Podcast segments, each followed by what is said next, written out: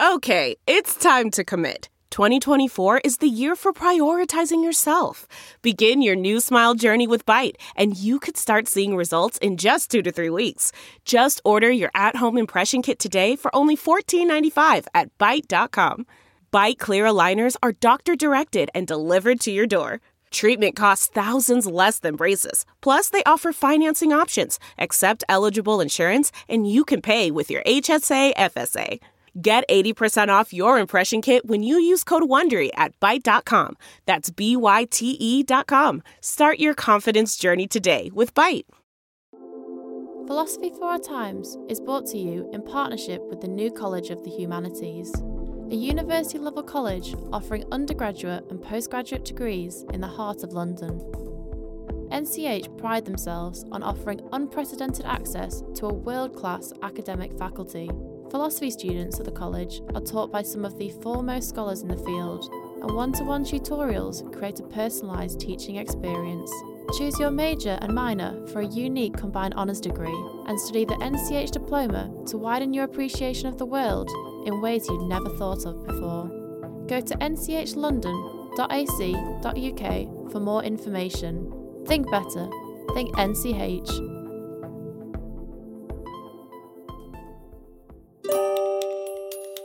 Hello and welcome to Philosophy for Our Times, the podcast which brings you the world's leading thinkers to debate today's biggest ideas.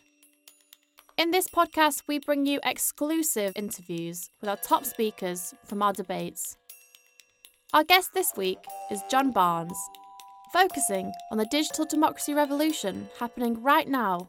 Jon is a thinker, consultant, speaker, and author addressing the hierarchies in technology, organisations, and our political structures. Tech and democracy are currently seen as total enemies of one another, and I think that just plays to our negativity bias. He joined us this week to tell us more about the possibility technology can play in improving democracies around the world. To start with, Jon laid bare the negative side of technology, how technology manipulates our biases, and how the business behind it keeps you hooked firstly, technology and democracy on the, the bad side is totally understandable. So there's the thing I'd say is is where it comes from is is like dark in the you know you, you could you can definitely make a film about what's going on right now. I'm sure there will be a film about Cambridge Analytica, for instance. The the one example I have is that the way the big tech companies hire designers is a lot of the time through a place called Stanford's Persuasive Technology Lab, right? So they hire students who are experts in cognitive psychology, namely in the biases that we all have. And then they use technology to play on our biases, right? Uh, and then they do it in order to serve a business model, which is advertising. And the way they serve that business model is the more time you spend on the site, the more money they make because the more advertising they get. So, so the strategy to do that is to addict you. And so you have a shot of dopamine to the brain when you receive a notification, as an, as an example. And they can do that using really clear techniques. So um, one is to play on your variable rewards. So I don't know if you've seen it, you know, when you swipe down on your email or your Twitter and there's that little loading circle. So that's borrowed from slot machines, the loading circle and it loads for a slightly different amount of time each time, which is called a, a, variable reward, and that's the bit that like gets you a little bit hooked on whether you get, you've uh, have I got a new email? Like that's almost a slot machine that you. A guy called Tristan Harris talks about it really well. So I'm totally um, sympathetic to the view that technology is destroying democracy, um, and I, I totally see that. But I, I guess I just love more conversation about the alternative, about if we asked ourselves, how might we use technology to create a deeper form of democracy? And have the conversation from there looking forward rather than like driving, looking into the rearview mirror.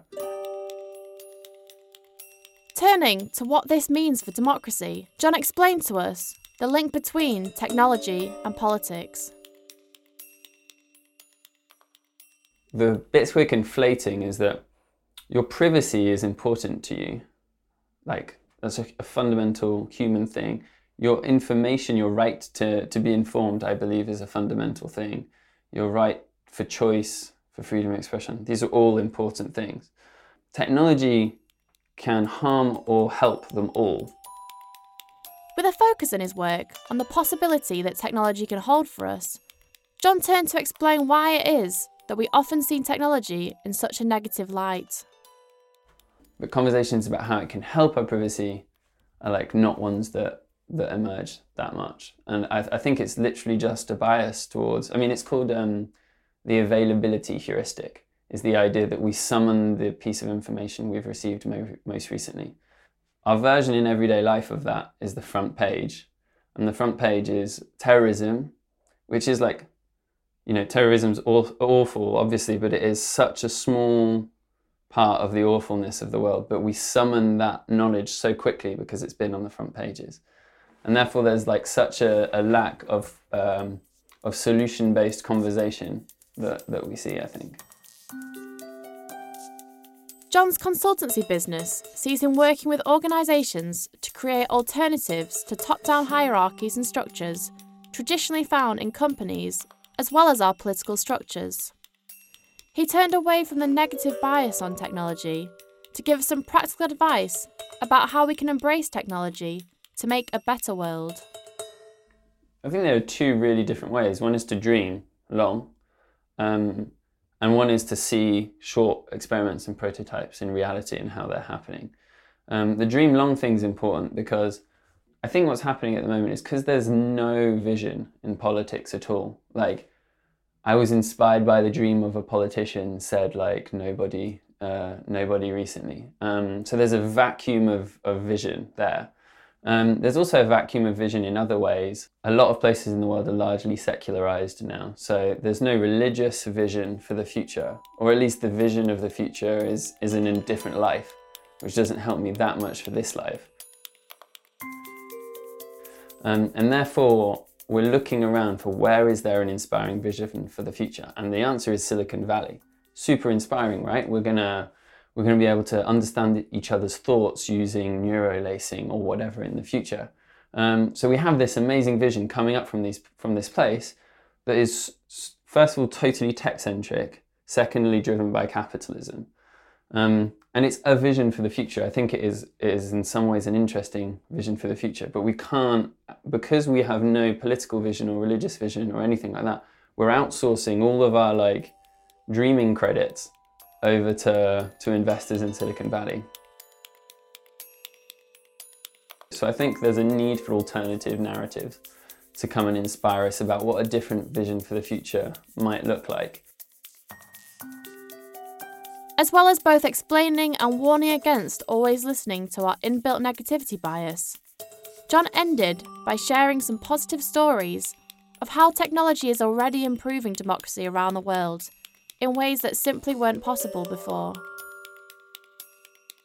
So there's there's some examples like in Taiwan they've used AI to basically crowdsource how people feel about a specific subject and the AI is able to see where people are agreeing and disagreeing and by the end it's able to make a decision basically involving thousands and thousands of people or um, or using the blockchain in order to have direct democracy on a on a regular on a regular level. So these are things that couldn't have happened before, but thanks to technology can happen.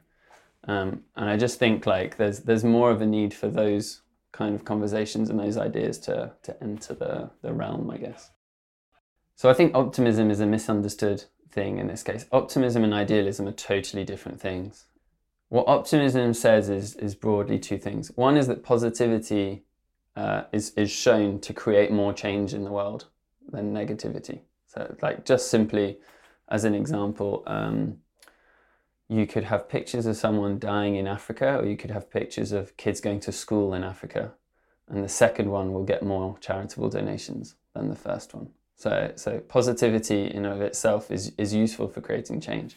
The second one is that optimism is basically like the scientific method in a, in a kinder way of saying it, which is um, which is we can find the solution to this. Let's keep asking some questions and use reason and knowledge and creativity in order to come to a progressive future. That's what optimism means.